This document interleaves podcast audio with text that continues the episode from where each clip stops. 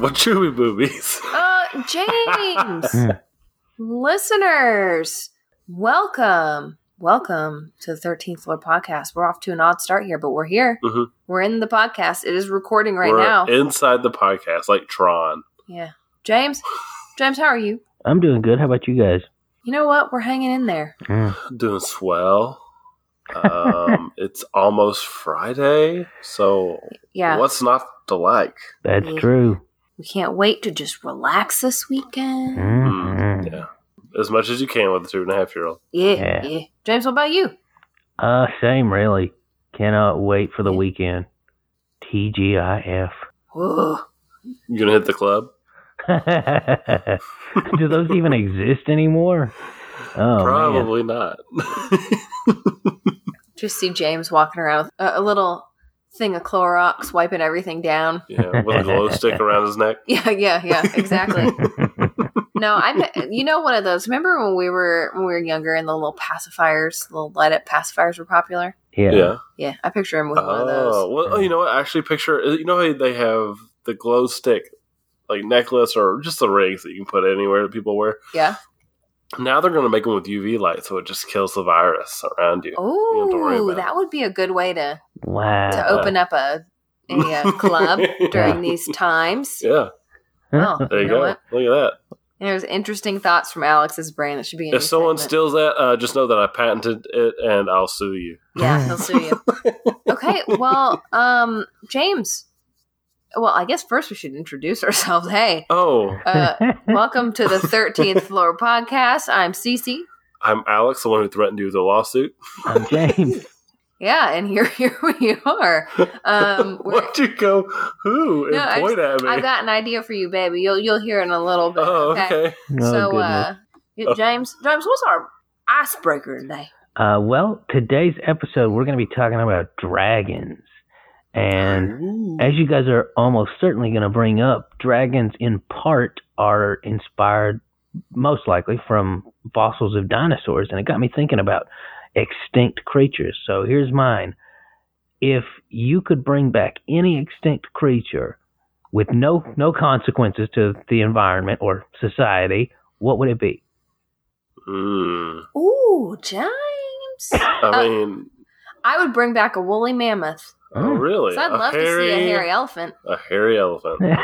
Elephants are beautiful. You know, they may actually bring those back. They've they've found enough uh, Mhm. DNA in a fossilized mammoth or a frozen mammoth rather to uh, possibly make a, a mammoth elephant hybrid. No. You know, I I say I'd love to see one in real life, and I would, but you know what? They they're gone for a reason. You know what I mean? Well, we uh, we killed them. That's why they're gone. Yeah, but I don't know. Yeah, like, should you play with that science? You know what I mean? Yeah, why, why, why resurrect something that hum- humans killed? Hmm. Boy, oh my gosh, Alex, what about you? A T Rex. A T Rex? It's too obvious, but it's also incredible. This can is- you imagine seeing how? Can you imagine how terrifying it would be to see that thing? Yes, it needs to exist in this world. I used to have nightmares that I would go outside my house and there'd be a T Rex. If if every day could be the end of Lost World Jurassic Park, it would be a good day. Oh my god, Alex, wow. this is this is who I live with, you guys. James, what about you? Um, you know, it, because it's been such a crazy year, and I remember one episode I mentioned that you know there's so many people in the world, we need uh, some sort of super predator to take down all the people. I think it would really shake things up this year if people had to worry about what they're currently worrying about, plus saber-toothed tigers. So let's bring them back. Let's just go ahead and bring them back. Do you think that Do you think that if saber toothed tigers were were real, they would live in the city or in the country? I don't know. Like, not, like actually hearing you say that, you know, they were they were wiped out largely because of of the ice age and and hunters. So I wonder if maybe they kind of like uh, how a lot of wildlife's really adapted well to city life. I can absolutely see them just becoming like the new vermin of the city, like coyotes. You know, people just Ooh. shaking their fists. Dang, saber-tooth tigers knocking my trash cans over. That'd be Oh, amazing. man, I would never step foot outside again if there were T Rexes and uh, saber tooth tigers running around. But I would if there were a Mm. woolly mammoth. Mm. You know what I mean? Mm-hmm. I think a woolly mammoth would be nice. I like how I picked something nice, and you guys are like, "Let's bring back the predators." Yeah, we want something cool and rad. Listen, listen. Elephants and mammoths are cool. Don't even hate. All right, Elephants are cool. Mammoths are cool too, just warmer and grosser. Can you imagine all that matted hair rubbing up on you? stinky. I bet you Yeah. they're a little stinky. Oh, are we ready to talk about dragons, you guys? Yeah, let's talk about Ooh, dragons. I actually had Western dragons. I'm gonna start it off. Yeah, you guys, this is basically how we're splitting up our, our topics today. Um, Alex is talking about how dragons are viewed in Western culture. I'm talking about how they're viewed in Eastern culture. And James, we have no idea what James is going to be talking about, but it's going to be a surprise for all of us. so, Alex, how about you start us off? yeah, James is on cleanup duty for uh, really early. That's a good description of it. Yeah, I think I think that's it. Like with the stuff that you guys didn't pick up, I'm picking up. Yeah. Yep. Yeah, so I'm not going to go all the way back, but I'm going to go back a little bit. Because Western dragons are actually probably a little more boring than Eastern dragons, just because simply it's the version that most uh, American audiences probably are familiar with. We're exposed to them the most. You know, they're these big dragons, very lizard like. They got scales, horns. Their wings are like bat wings. Hmm. And they've got four legs. Yes, dragons have four legs. If anyone tells you they have two legs, that's a wyvern, right, James? That's right. Oh, my goodness. Do Alex. not get confused. Oh, wow. so, uh, and they, you know, they've got they got the long tail and all that stuff. Everything that we've seen a million times before in just the media. You know, they also usually live in underground layers, which is kind of odd when you consider that they're flying creatures that they live underground. But a lot of people consider that it's because they're actually from the earth. I guess is the, hmm. the representation. I guess they're supposed to have. Ah. And then they've got the fire, and of course, like I said, those big, beautiful, leathery bat wings of theirs. Which you know, I never really put it thought about it being a bat wing, but that's totally what it is. It does kind of. No, yeah, yeah. yeah. Yeah, you know, in the West, dragons weren't always quite like this, and actually, they were kind of probably more similar to what you're going to be talking about, Cece. They were, you know, many-headed serpents, hundred-headed serpents, ten-headed serpents, all kinds of things. Usually, they would still breathe fire, but that's really about the only element that was similar to what we're used to in terms of Greek myths. And then, I guess you could picture like a hydra, that type of thing, for anyone wanting to know. Yeah, I would go so far as to say that the Hydra is the Greek archetypal dragon. Yes. Yep. And it slowly evolved uh, over time more into the Eastern depiction. And dragons started to be depicted just kind of like long snakes for a little while. But then they became pretty prevalent though. Like even even the Bible references dragons. But it really became more interesting when something big happened called the Middle Ages. Ooh, That's when things really got interesting. The knights with their swords and their little shields. Yeah, and it turns out the reason we think of dragons the way we do in the West is because we became so ignorant of literature. because we, we, we completely lost contact with classical literature for centuries. Yeah. And so our ideas of dragons, I guess, were passed down by word and stories. And so our imagery just completely changed into something, honestly, just far more cooler. So thank you. thank you, Middle Ages. But before we actually got to the Middle Ages, there was like this little period there where we kind of slowly evolve. We get the, the poem of Beowulf, whose depiction of a dragon is like a snake but it has a poison bite and poison breath, which is pretty cool powers for a, for a dragon. But you know, it's not flying; it's just more snake-like. And Vikings, they think that Fafnir is is a dragon, but we all know Fafnir is just a gigantic snake, a very very long world-length snake. Fafnir. Fafnir. I don't know who Fafnir is. He was Oh, the one that wow. Sigurd slayed Yep, in there you the go. you know the Ring Saga. Hmm. Don't worry, man. Um, yeah. no. By the way, don't nobody confuse Fafnir with Jormungandr, the world serpent. I mean, they're really similar. Oh, okay. Nidhogger, Jormungandr, Fafnir, they're all similar. What's the biggest difference between Fafnir and Jormungandr? Uh, the big one is that Fafnir's death was, you know, like a hero killed him, whereas uh, in the case of Jormungandr, that's going to be like a lose lose battle between Thor and Jormungandr, and it will Yeah. usher in Ragnarok, the end of days. yeah. Oh man. So there you go. I was All a little off on my Fafnir.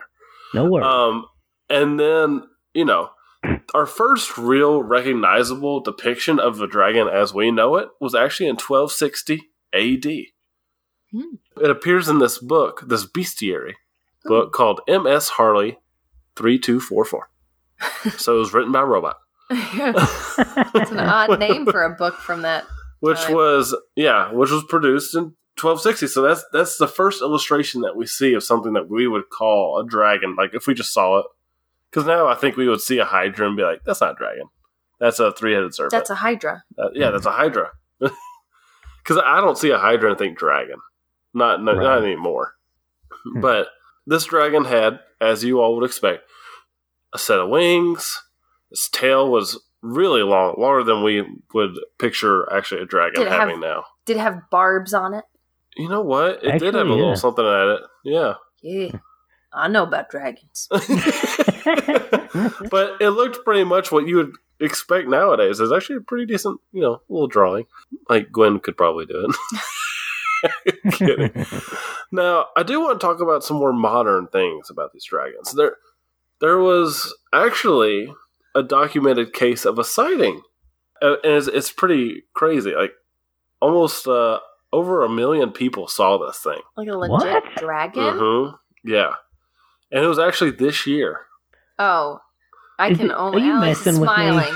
Alex is messing with us. smiling, James. Mm. The crew, the Crew Dragon, the SpaceX rocket that, that, Oh, you that went to suck. space. Mm. Yeah, boy, he's about to he's about to get your butt whooped. Every everybody was so excited. I was excited. I was Oh, like, oh man. my gosh. That was the dad joke to end all dad jokes too. yeah, I know. oh, but our listeners enjoyed it, or they're very disappointed with me. Either way, they got what they expected. So, I did want to.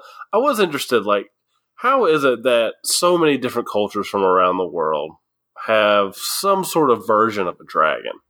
And uh, the zoologist, cryptozoologist, and researcher for the Center of Fort. You have to correct me on this word, probably Fortean Zoology. I'm gonna say I Fortean. think that. Fortean? I think either way. I think that both of those Uh, work. I'll say Fortean. matter. It sounds fancy. His name is Richard, Freeman. That's right. And he has spent he spent several years studying historical accounts of real dragons. And, and he actually has a book called Dragons More Than a Myth. With a question mark. Yeah, that's why I said it that way. Yeah. He, uh, he said this. He said, quote, There are many creatures that could have become linked to the lore and legend of what today we perceive to view as dragons. And some of these creatures are distinctly different from each other. But that should not take away from the fact that dragons are a real phenomenon. I am absolutely certain, having reviewed many ancient reports of dragon activity, that many sightings, perhaps two or three hundred years ago, or probably even further back, were genuine encounters. But where the witnesses were seeing what I believe to be uh, huge snakes, giant crocodiles, or something like an Australian monster lizard, Megalania. Mhm. Yeah, but uh, Alexander the Great claimed to actually have ran into a dragon in a cave. He called it a very large serpent, but he said that the people in the area worshipped it. And so Cool. he, he, he actually left it alone, but he claimed to have seen a dragon in a cave. Ooh. Yeah. Yeah, so there's actually sightings of dragons going back. I mean, going all the way up to like 1700s, I saw some sightings For Western culture. I for mean, Western. Yeah. there's a lot of dragon activity. yeah, especially during Eastern parades when they're on the little dragon costume. Well, I'm gonna tell you about it. I'm gonna tell Alex is dancing right now, James. I was pretending to be the head of the dragon puppet. he was. I need to record it for our Instagram, guys. But yeah, so Western dragons are exactly what you expect. I like Western. But dragons, I just thought it was really I'm scared. interesting that they really, the idea of them evolved because no one could go read a book. Goodness. Alex loves it. Yes, I love illiteracy. Alex says the English major. James, you were an English major too, right? Yep. I think that's the third oh. time you've asked me that on the podcast. Listen, I can't remember, no worries. but you know what I, you know what I do remember, you guys. Uh, what? Dragons. Today, I'm talking about dragons as they're viewed in Eastern culture. Unlike in Western culture, which portrays them as being more scary, monster like creatures, hmm in the East, they're said to bring good fortune. They're powerful, lucky, noble creatures. The kind of creatures I like, like a Mm. like a woolly mammoth. Yeah, a bit different from mine. Yeah, well, they're they're creatures that you know they smile at me and make me feel better about myself. That's that's how I picture the Eastern dragon. Mm. Plus, they're also associated with water and bearing water. Mm. Yep. And you guys know how much I love water. And bearing. I think it's interesting that uh, I think it's interesting that Western dragons are associated with fire and earth, and uh, Yeah. Eastern dragons are associated with air and water. Yeah, I mean, especially early on, dragons were really associated with Satan and Lucifer. So Yeah. very different from your uh, positive thinking Eastern dragons. Well, these Eastern dragons are way older than Middle Ages. I'll tell you that, boy. But when when people think of dragons, China is probably the country that comes to most people's minds, right? I think so. yeah. Would you say? Yeah, when I close my eyes and imagine it myself, I immediately see like the red and yellow dragon puppet dancing through the streets, like Alex was just doing a moment mm. ago. And I picture, you know, the, the little dragon with his little goatee, like softly flowing through the air, and he breathes little like Smoke. water vapor and Water vapor. smoke. He's like, Oh. Imagine that's the noise he makes. What is it? What is it? Wow. Um, This is an ASMR podcast now. Yeah. But anyways, dragons they aren't just contained to Chinese culture, is what I'm trying to get get at here.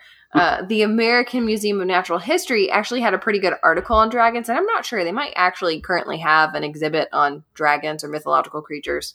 Don't quote me on that, but they had this on their website, and I thought it was really cool. But they uh, listed what dragons kind of mean in other cultures, and in Vietnam, for instance, legend has it that in ancient times a dragon spit out their islands. Oh. Yeah, and then he protected the country. Nice. And in yeah, and in Japan, a dragon was said to have lived in a special pond. And if there was ever a drought, the local Buddhist monks would hold a little ceremony and they would request rain from the dragon. Mm. Because remember, they bring water. Yep. Yeah, so you gotta ask for water, man. Yeah, it's another one of those funny dichotomies because, you know, in addition to being associated with water as opposed to fire, in the West they're associated with Satan, whereas in the East they are quite literally gods in their own right. They they people pray to them. Yes, people give little offerings to them and pray to them and dance for them. So there's a lot of differences between Western and Eastern dragons, obviously. But I tried to find an origin story for dragons in China, and it's kind of difficult to pin down because there's evidence that dragons were a thing before written records of them ever appeared. So Right. yeah, one website it was www.ancient.eu. They write that ancient carved jade dragons were actually found that date back to between uh, 4500 and 3000 BCE, which is way before there were any written records or accounts of Yeah. dragon activity. Yeah, Mm. In China, which I think is pretty cool if you ask me. But Mm. some associate ancient dragons possibly with rainbows, calling them quote serpents of the sky because you guys know air; they're associated with air as well. But that would make sense because you guys, what do you see sometimes after a rain or a thunderstorm? A dragon. You get a, rain- rainbow. A Yeah. rainbow. Yeah, call back to a previous episode. You know, we bring up the rainbow serpent and the book Rainbow Yeah. and the Serpent. So, I mean, Yep. yeah, Hmm. we're digging deep, guys. You know, when I read that, James, I immediately thought of you and everything you taught me.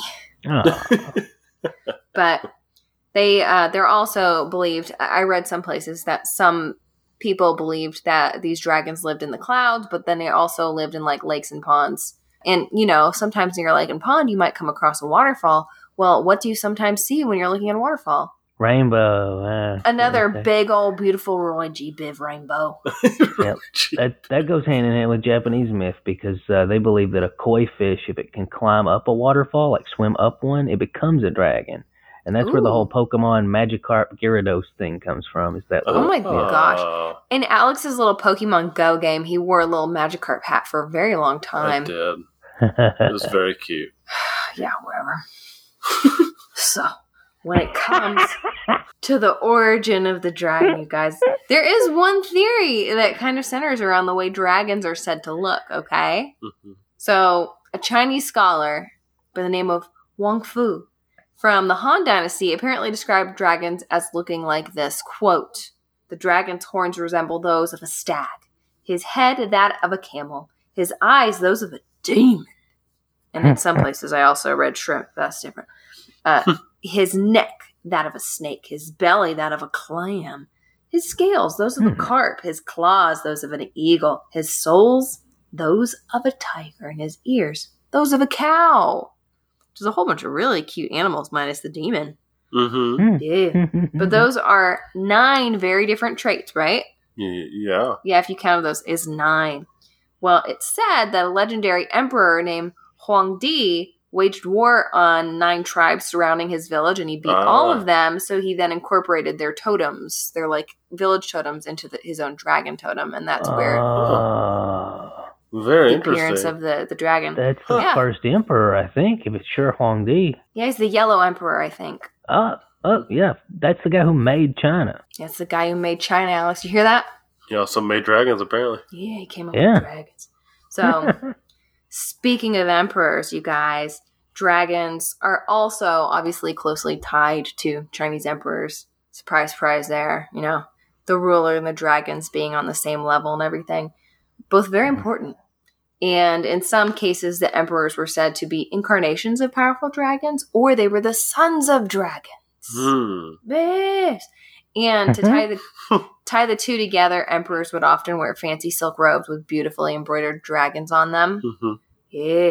And only like the top brass could wear dragons. Like sometimes the emperor would be like, okay, if James, you were one of his little, uh, Prefix. yeah, he might say, James, you can wear a dragon on your shirt. Yeah. So if I wanted to wear a dragon, I have to like wear like dragon underwear so no one would see it. N- no, if they found your underwear, you would be you'd be knocked out, man. Yeah, only only the emperors, his wife could sometimes wear them, and then sometimes people who were visiting town to visit him, they'd be like, "Okay, fine, you can wear a dragon today." Wow. But yeah, you had to be s- special to wear a dragon. And another little fun fact on the emperor's dragon garb, the dragon had five claws instead of the lesser four clawed dragons. Mm, take that, Mm. four claws. Yeah, you'd be a little extra. And James, did you have anything that you wanted to say about the five claws? Uh, you know, interestingly enough, um, there's a little joke about how uh, as the dragon migrated south, it, it lost a claw. And the reason for that is in Japan, four claws are much more common and sometimes three. And in Korea, it's three or sometimes two claws. So that's uh, one of the very few artistic differences between Korean, Japanese, and Chinese dragons is the number of claws. Huh. So by the time it makes it to Antarctica, it's just got nubs. No. Yeah. Nubby dragon. I uh for some reason when I heard that in China, like the the fancy dragons had five claws. For some reason, I liken them more to being like more human like in my mind because it's like they've got that additional. I think that's a that's a good observation. I think that uh, that's very likely. You know, it gives them more human-like traits. Yeah. Yeah. So, anyways, speaking of dragon outfits, you guys, there's another pretty notable dragon smock that I'm pretty sure everyone has seen. And it's more of a costume. But I'm talking about the long paper cloth snake like dragons that people carry and dance with during the festivals. The one that Alex was just Hmm. pretending to dance as if he was the head of the dragon earlier. Yeah, the one where you were spitting water out of it earlier. Yeah, I wish Mm. I wish you guys could see this. It's like it is a sight to behold. Alex dancing like a dragon head. But do you guys know how the dancing dragons came to be? Uh, no. Oh well, you guys buckle up. You know, it's, it's interesting. Okay, so when they first splashed onto the scene, they were actually used by farmers, and farmers would dance through the town in a little ritual to ask for rain, especially if they felt like a drought was starting to come on. But these mm. dances People in the parade would also sometimes splash onlookers with water in the face and yell, "Here comes the rain!" I just imagine I, if we went to a festival like this and they did that, our daughter would be over the moon. She'd be so happy if they splashed her with water. Aw. But over time, these dragon dances just kind of became the norm at festivals, especially celebrating the Lunar New Year, which is Mm. where I feel like most people have probably seen this. And Mm. this is this is kind of off topic, but similar, and I, I just really like it. But I also read that sometimes people would hang paintings of dragons outside their homes if they needed rain. I don't know. I just really like that little that little image in my head. Somebody putting like a little painting of a dragon on the front door. I don't know. I like it. Makes me happy. But according to ChinaHighlights.com, in Chinese mythology, uh, what I'm assuming is the main dragon. So, like the king dragon at the very top of the chain, he had nine sons, and each dragon son is associated with a different thing. Hmm. So, uh, they're often used in certain types of architecture. Like you're going to see one dragon on this type of building and this other dragon on another type of building. Huh. So I thought that was interesting. So I'm going to try and name the nine types of dragons, Oh, and you guys, be wonderful. yeah, you guys know how I am with pronunciation, so this should be fun. Okay, and I practice these. I practice these a lot before we started recording. but now that the microphone's on, I'm like looking at it. I'm starting to get nervous. My palms are getting Did- sweaty. Did you put them phonetically so you could read them? I tried. All right, so here we go. Okay, so first we have Bixi, often found on graves and monuments. Ah. But he apparently likes carrying heavy objects. Mm. So yeah, he's very helpful. We've got Qiuniu, a yellow scaly dragon who excels in music. I Oh. picture him playing the violin for some reason. uh, next, we have Yajir, who's got a snake belly. Ugh, likes to fight. oh. Stay away from him. it feels like a show, a kid's show or something. Okay. We've got Chao Feng, an adventurous dragon that can often be spotted decorating palace roof ridges. Hmm. So he would have been seen on like the royal palace. We've got Pulao, who is just known for crying loudly. He's associated with bells. wow. But I picture if I were a dragon, that'd be me. I'd be Pulao. We've got Chi Wen, who lives in the sea and enjoys, quote, devouring creatures. So, in my mind, that means he likes to eat scrimps. Scrimps. Mm, scrimps. We've got Bian, who protects jails and enjoys lawsuits. oh. Uh, you know, before before we started recording this, Be an attorney at law. well, before we started recording this, I thought to myself, I don't know which one of these dragons I would characterize as Alex. But earlier, Alex, you said that you would sue anybody who tried to steal your UV. Uh, My your- UV necklace idea. UV necklace pack. Wow. Alex is Bian. So uh, there's also Suanni, whom I believe would be James if he were a dragon. he he delights in sitting cross-legged and smelling incense. oh, wow. Uh, yeah, and last but not least, we've got Fuxi, who it didn't really have much about him. It just said he's on stone tablets a lot. So Ah. Fuxi. I know that I said that I couldn't fi- figure out who Alex was. He's now Bian, but I'm going to use just use this to segue into my last topic of discussion here, Mm. and that is on the Chinese zodiac dragon. Because you guys, James and I are sitting within the presence of a dragon right now. Alex is Yeah. actually he is Hmm. actually a dragon. yes. Kneel before me. Don't do it. But I'll sue you if you don't. Uh, he Oh, was wow. born in a dragon year, which is very sought after a year to have babies. I remember when I was working in news, um, Oh. there was there was a dragon year when I was working in news, and it's like there was a huge baby boom. Everybody was like, "Oh, everybody's trying to have their babies right now. Everyone's getting pregnant right now in China, Weird. so that they can Mhm. have little dragon babies." Mm. But that's not my favorite story that came out of China. We had another story that we recorded. I need to find this video, James. It's hilarious. But they had this little festival where they would just scare the div- living daylights out of their children, and they would like the parents would dress up as Mm. ghosts and spirits. Oh, I know what you're talking about. Yeah, Yeah. yeah. Uh, Oni Festival. Yeah. Yeah, yeah, Yeah. that's it. Yeah, yeah, yeah. Oh man. They we would show that video every year when the Oni festival would happen. when the festival would happen, and we would get so many emails from people who were so mad because it's just basically children crying and screaming as like somebody Yeah. jumps out at them. Yeah, People it's would- literally a way of scaring kids into being good all year. It's way more scary than you won't get presents this year. It's Yeah. like the demon is here. He's going to take you away. Why are you? Why do you have B pluses? You can bring it up. I mean, Exactly. oh man. Oh, we got so many angry phone calls from viewers of our, our show. It'd be like, why are you showing this? Those children are scarred for life. But we would just sit there as producers with our, you know, cynical worldviews and just laugh. But anyways, okay. So yeah, back to the, the Chinese dragon zodiac. Uh, people born under that sign are supposedly more intelligent, confident, powerful, and successful. Alex, any truth to that? Uh, I'm definitely at least one of those things. Yeah, at least one of those things. Alex is, is her is tired all the time? One of them.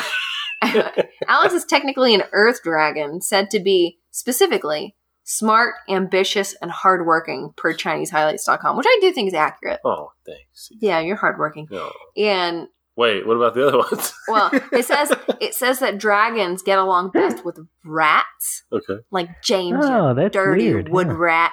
Yeah, Yep. and snakes like me. So Alex, it just makes sense. This podcast was destined for greatness because of Wow. I know.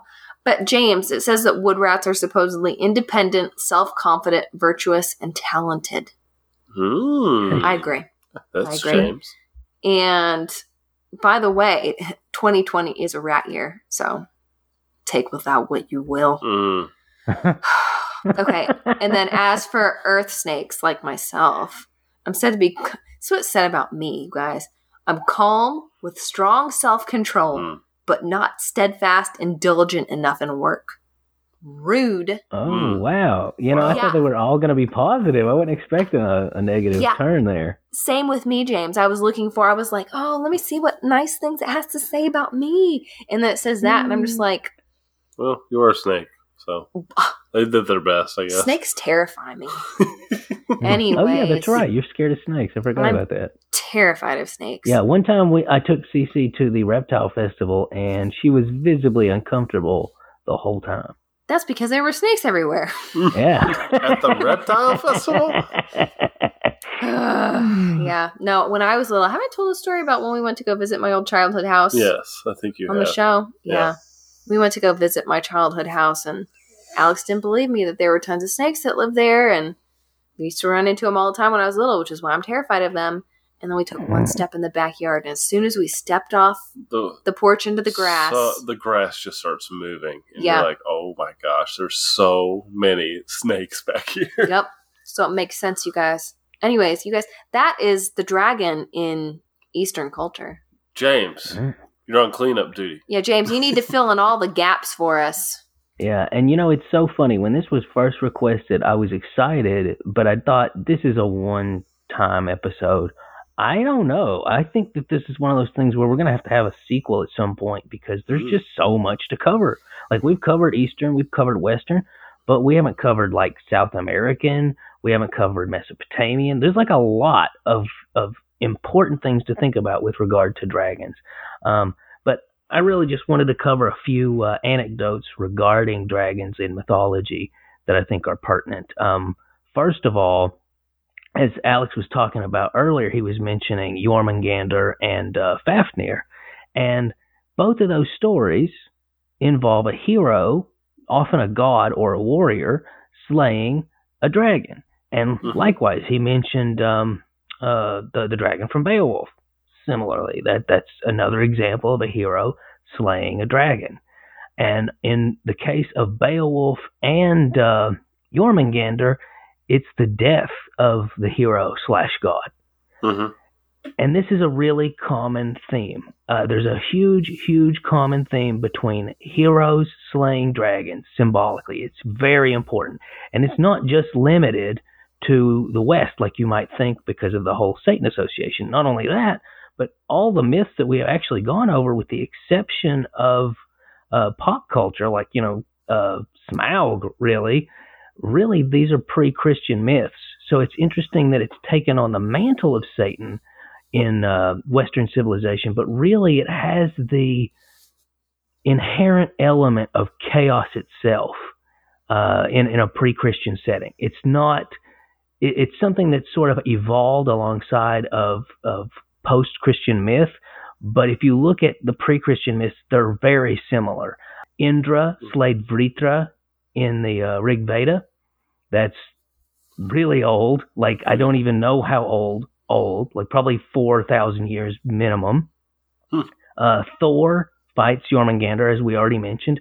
Zeus battles Typhon, and even if you go into Eastern civilization, where where dragons have a more positive association, uh, here's the story. Anybody who's ever played Okami kind of sort of knows it.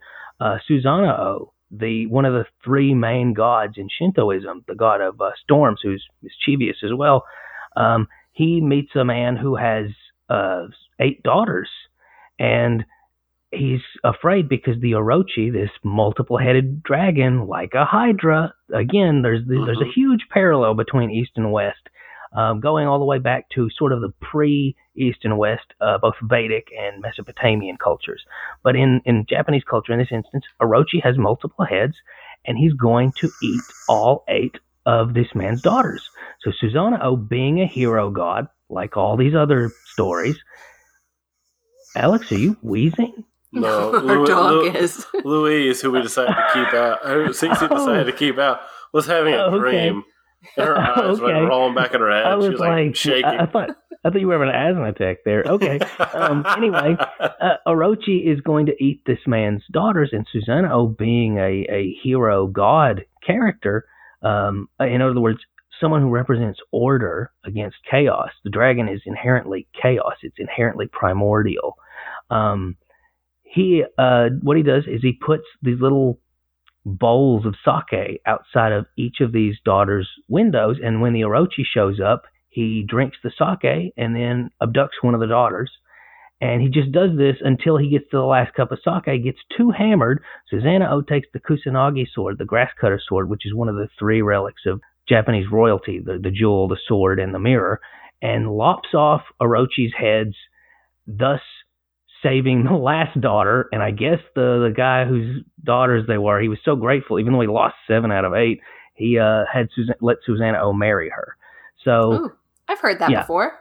yeah, it's a it's a really well known uh, story in Japan, and and I think it exemplifies that link between East and West really well because really, I mean, if you use your imaginations, if you change Orochi to Hydra, and you change Mhm. Susanoo to Hercules, and you change uh, sake to wine, it's really not that different a story right. uh, from the Greek. The, the exception is that in this case, Hercules didn't make uh, the Hydra inebriated, but it's it doesn't really feel culturally different. And Right. that's I think the most interesting thing of all about dragons is it's a mythological creature, and sure, there's a lot of overlap between mythological creatures around the world. But in the case of dragons, there's something universal about them everywhere. Firstly, being that they represent chaos; they're agents of chaos. They uh, they even seem to represent natural elements. We've talked about how they re- tend to represent earth and fire and air and water uh, and and gold, uh, which is an element in the east, and they're associated with with greed in the west as such. I, I find that interesting too.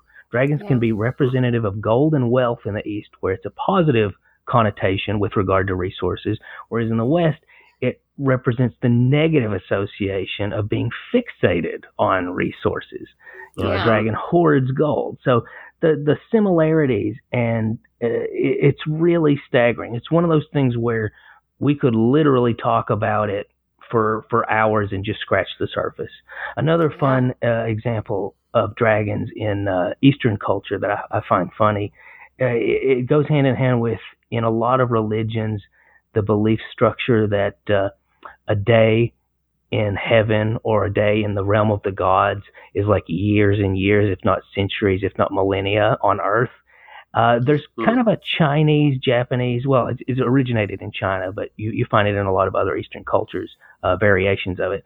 But it's kind of like the Rip Van Winkle of, of the East, where you've got this fisherman and he goes out fishing and he catches a fish and the fish talks and it begs him not to uh, kill them.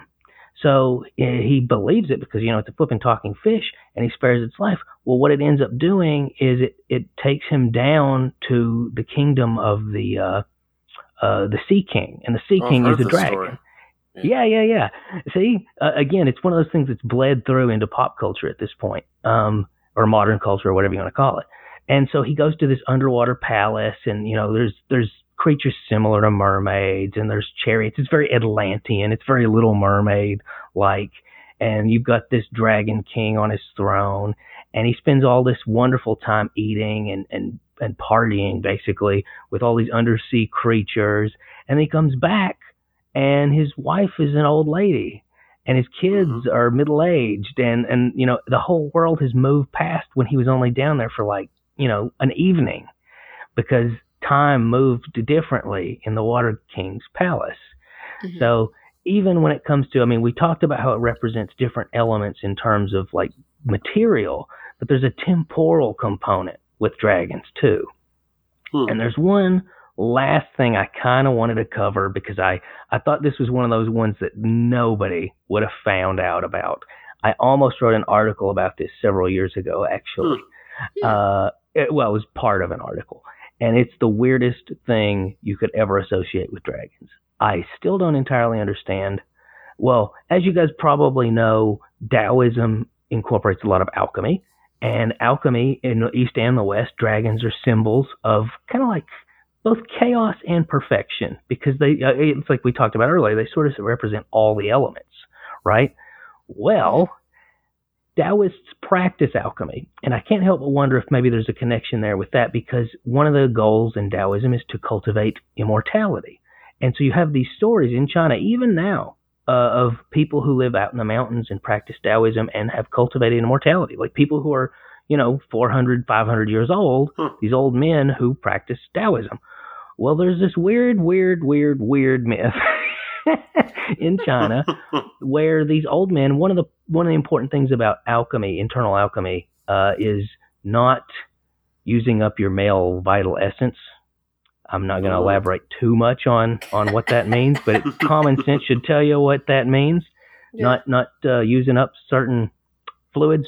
Anyway, we get it. We get Yeah. it. yeah. well, something about these men who've spent decades and decades and decades cultivating immortality and holding on to that essence is very attractive to dragons. So Huh. you have these stories. It's kind of like you have the, the Bigfoot stories of, you know, Bigfoot stole my turkey dinner when I was camping. Uh, a common story from old men in China in the medieval period was I got Taken. uh, uh, y- y- The dragon's mistreated. Uh, yeah, I got mistreated by a dragon. If you catch my drift, oh my gosh, James. yeah, yeah. like it's one of those weird, like opposite things where it's like you know, ha- uh, it, it's it's bizarre because it's one of those things where you associate that kind of behavior with lecherous old men and young women, and in this case, it's like the opposite. it's like Master Roshi has to be careful walking at night. oh my gosh, James. Yeah. Can I ask you where you found this story? I don't even remember because this was years ago, but I was like, this needs to be an article. James? Oh my gosh. I, I have no Yeah, words. I had to really watch my language there. Yeah. Well, I'm, ty- James. I'm typing dragons taking advantage.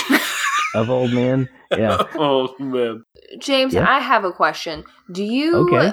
is there do you have any idea where we oh, Eastern where Eastern and Western dragons like met? You mean why there's an overlap? Yeah, like why is there that overlap? Okay. There's two reasons why there's an overlap. One, um, there are cultures that predate Eastern and Western, and I can think of no greater example than the story of Vritra. Vritra, eh, eh, this is another interesting thing actually. See, Thor fought Jormungandr, as we mentioned. Zeus fought Typhon. Susanoo fought Orochi. Those all three represent storms, right? Yes. Yeah. Zeus, storms. Thor, storms. Susanoo, storms. Well, before all those stories, you've got Indra, the god of the of thunder and lightning, the Asura, and he fought Vritra in the Rig Veda. So that predates. That's that's the basis of the Indo-European dragon, but it's probably also a precursor to the Eastern dragon too. Additionally, there's also the Asasuno in um, uh, Mesopotamian culture, and again, that's another thing that would predate the uh, the rift between East and West. Hmm. So dragons are the reason why there's overlap is because one, there's a universal subconscious aspect of dragons representing chaos, and secondly, dra- dragons are older than the dispersal of human culture. Hmm. Interesting, James. Mm. Interesting. I like that the Hmm. West is a glass half empty and the East is glass half full. True. It's a good way to describe the differences. Well, it's a good way of looking at their views of chaos too, because if you think about it, the Eastern view of chaos is sort of like, well, it's even if it results in something bad now, wait a while and chaos will give rise to something good. Whereas in the West, chaos is inherently bad and needs to be tamed and domesticated. I have one last question. Okay. So, you know, Hydra, we're talking about Hydra being a dragon, but they Hmm. say if you cut off one head, two two will grow back. Where did Right. that come Dude, from? shut the cat, please. That's a that's a more uniquely Greek thing, and there's a lot of weird Greek things involving decapitation, like uh, Pegasus. You guys probably don't know this. Perseus, when he cut off uh, Medusa's head, one of the three Gorgon sisters, Yeah. uh, that's where Pegasus came from, plopped right out of the neck. Ew. So yeah, there's a lot of realize that. Yeah. Hmm. Yeah, yeah. Pegasus was born from Medusa's neck, and the Hydra uh, regenerated every time you cut its head off. Hydra was also an interesting thing because we even know where it came from. Echidna and what's what's their face? Uh, who was that? They basically had all the monsters. Echidna and someone else. They they had a lot of kids together. They were both ugly as sin, and they they produced all the monsters, including the Hydra. Interesting. Okay, Well, I think it was Typhon actually who who Zeus fought, which we talked about earlier. so Hydra was a dragon's son. Yeah, Well, that makes Mhm. sense. I mean, I get it. yeah, that's right. I did look it up to make sure it was Typhon. Yeah, Echidna Wow. and Typhon, half Mormon, half snake. Echidna and Typhon, who's just scary as all get out and dragon like. They they had a bunch of kids. Yeah, I, I didn't realize uh, until I was doing my research that Python is actually. Oh, Greek. right. I yep, didn't know that. Python is a Greek monster. Yeah, they had. Oh, actually, let's list it off just because we'll probably won't ever cover this in an episode. Okay, so they had Cerberus, they had the Mhm. Hydra, they had the Mhm. Chimera, they had the Sphinx, the Nemean lion. That's another one that Hercules slayed. The Caucasian eagle, the Ladon, the Crommyonian sow, which is a big scary pig.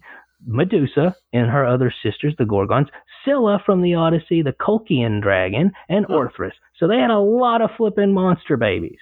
Wow. Those are a lot of monster babies. And they're all Yeah. cute.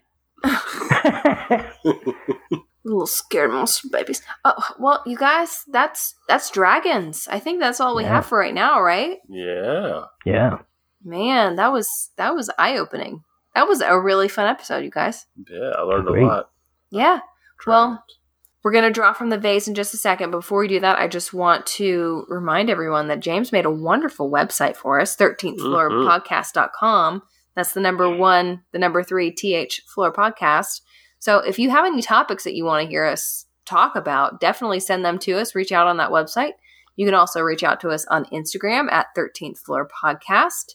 And I just want to give a shout out to some of our listeners from around the world, you guys. So this week we're oh. giving a shout out to all of our listeners in Kenya because we've got we've got quite a few Oh. downloads in Kenya, which I thought was really cool.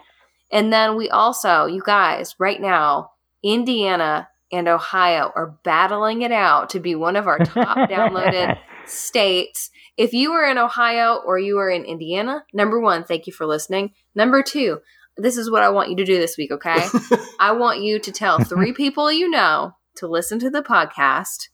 And next episode, we'll see which one of the uh, which one of the states came out on top. Yeah, it's not negotiable. Yeah. You tell them that, and if they say, "Well, I don't know," you go, "I'll sue you." Yeah, you uh, pull a pull a BN dragon That's right. lawsuit out of your hat, Mm. and yeah, just tell you know tell all your friends, you guys. If you enjoy this podcast, which we hope you do, if you're listening to it, I mean, I hope hope you're not listening to this and you don't like it, but if you enjoy this podcast, tell your friends about it, tell your family about it. take their phone from their hand and download the podcast onto their phone and then watch them as they listen to it and get their feedback. so, you guys, yeah, it's Mm. time to draw from the vase. Alex, Mm, the vase. let me shake it. it. And thank you to everybody who submitted topics. We got about 17 topics this week. All right, what are we talking about next week? Boo. Oh, Philadelphia experiment. yeah, this was actually submitted to us very recently. Philadelphia experiment. This was submitted to us by Slavic. So thank you so much for reaching out and submitting this topic to us. Next week we're going to talk about some some odd stuff. Yeah, Eh. very exciting. All right, you guys. Well, that's the episode. All right. Our Alex, did it. Who does our music? Our music is by Grant Cook. You can find his music on Spotify, Amazon Music, iTunes, anywhere you listen to music. So until next time, you guys, we hope that you can keep it strange. strange. oh, that was weird.